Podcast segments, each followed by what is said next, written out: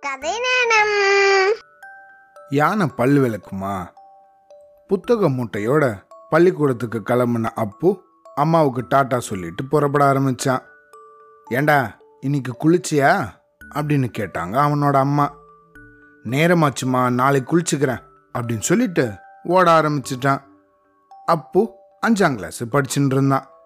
வகுப்புல அவன் தான் மாணவன் அப்புவோட அம்மாவுக்கு பெருமையா இருந்தது. அடுத்த நாள் வகுப்புக்கு நுழைஞ்சதும் ஆசிரியர் அப்பு கிட்ட வந்தாரு. ஏன் அழுக்கு சட்டை போட்டுன்னு இருக்க தோச்சு போடக்கூடாதா? அப்படின்னு அவங்கிட்ட ரகசியமா கேட்டாரு. மறந்துட்டேன் சார் அப்படின்னு சமாதானம் சொன்னா அப்பு. படிப்புல கெட்டிக்காரனா விளங்கின இவன் ஏனோ தன்னை சுத்தமா வச்சுக்கிறதுல அக்கறை காட்டவே இல்லை. சில நாள் அப்பு பல்லு தேய்க்காம கூட பள்ளிக்கூடத்துக்கு போயிருக்கான். அப்போல்லாம் அவனோட நண்பர்கள் அவனை கேட்டா ஏண்டா யானை பல் விளக்குமா? நான் மட்டும் எதுக்கு விளக்கணும்? அப்படின்னு அவங்க கிட்ட கிண்டலா பதில் சொல்லுவான். அவனோட அம்மாவும் வகுப்பு ஆசிரியரும் பல தடவை சொல்லியும் கூட இவன் தன்னை சுத்தமாக வச்சுக்கிறதுல கவனம் செலுத்தவே இல்லை. ஆனால் அவனோட கவனம் முழுக்க படிப்பிலேயே இருந்துச்சு. இதனால் இவனோட நண்பர்கள் எல்லாம் இவனை அழுக்கு முட்டை அழுக்கு முட்டைன்னு கூப்பிட்டாங்க.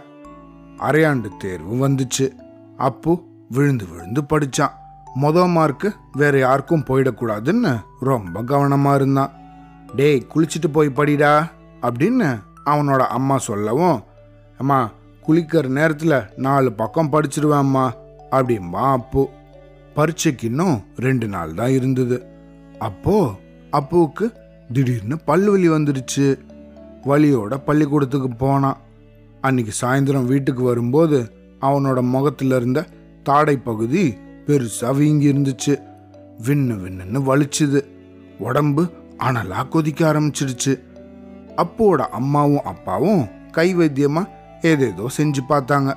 ஆனா எதுவுமே சரிப்படல பொழுது விடிஞ்சா அரையாண்டு தேர்வு. அப்போ புலம்பின்னே இருந்தான். ஆனா அவனால வழி தாங்கவே முடியல. அவனோட வகுப்பு ஆசிரியர் அவனை அரசு மருத்துவமனைக்கு கூட்டின்னு போகும்படி சொன்னாங்க. அடுத்த நாள் மதுரையில் அப்போக்கு சிகிச்சையே நடந்தது. பல்லு வலி இருந்த அந்த சொத்த பல்ல உடனடியாக எடுக்கணும். இல்லைன்னா மற்ற பல்லுக்கும் அது பரவிடும் அப்படின்னு சொல்லிட்டாரு டாக்டர். அப்போ அரையாண்டு தேர்வுக்கு போக முடியலேன்னு அழ ஆரம்பிச்சிட்டான். தினந்தோறும் பற்களை சுத்தமாக வச்சிருந்தா இந்த மாதிரி பிரச்சனையெல்லாம் வரவே வராது அப்படின்னு சொன்னாரு டாக்டர். இந்த பிரச்சனையால் ஒரு வாரம் அவன் மருத்துவமனையிலேயே இருக்கிற மாதிரி ஆயிடுச்சு. அரையாண்டு தேர்வு முடிஞ்சு அன்னைக்கு தான் பள்ளிக்கூடம் திறந்துச்சு. அன்னைக்கு வகுப்புல ரேங்க் கார்டு கொடுக்க ஆரம்பிச்சாங்க. மொத மார்க் வாங்கின ரங்கராஜன் இங்க வா அப்படின்னு ஆசிரியர் பேரை படிச்சம்போது அப்பு தேம்பி தேம்பி அழ ஆரம்பிச்சிட்டான். ஆசிரியர் அவனை கடைசியில் சமாதானப்படுத்தினார். இந்த பாரு அப்போ சுவர் இருந்தாதான் சித்திரம் வரைய முடியும். அதுபோல நம்மளோட உடம்ப நம்ம ஆரோக்கியமாக வச்சுட்டாதான் எதையும் வெற்றிகரமாக செய்ய முடியும். அப்படின்னு சொன்னாரு. அதை கேட்ட இவன் மௌனமா இருந்தான் அடுத்த நாள் அவன் பள்ளிக்கூடத்துக்கு பளிச்சுன்னு வந்தான் டேய் இங்க பாடுறா அழுக்கு மூட்டை இப்போ உஜாலாக்கு மாறிட்டான்டா அப்படின்னு அவனோட நண்பர்களில் ஒருத்தன் சொல்ல மற்ற பசங்கெல்லாம் கோல்னு சிரிக்க ஆரம்பிச்சாங்க. இவனுக்கும் நல்ல சிரிப்பு வந்துருச்சு. இந்த கதையிலேருந்து நம்ம என்ன தெரிஞ்சுக்கணும்? நம்மள நம்ம நல்லா சுத்தமாக வச்சுக்கணும்.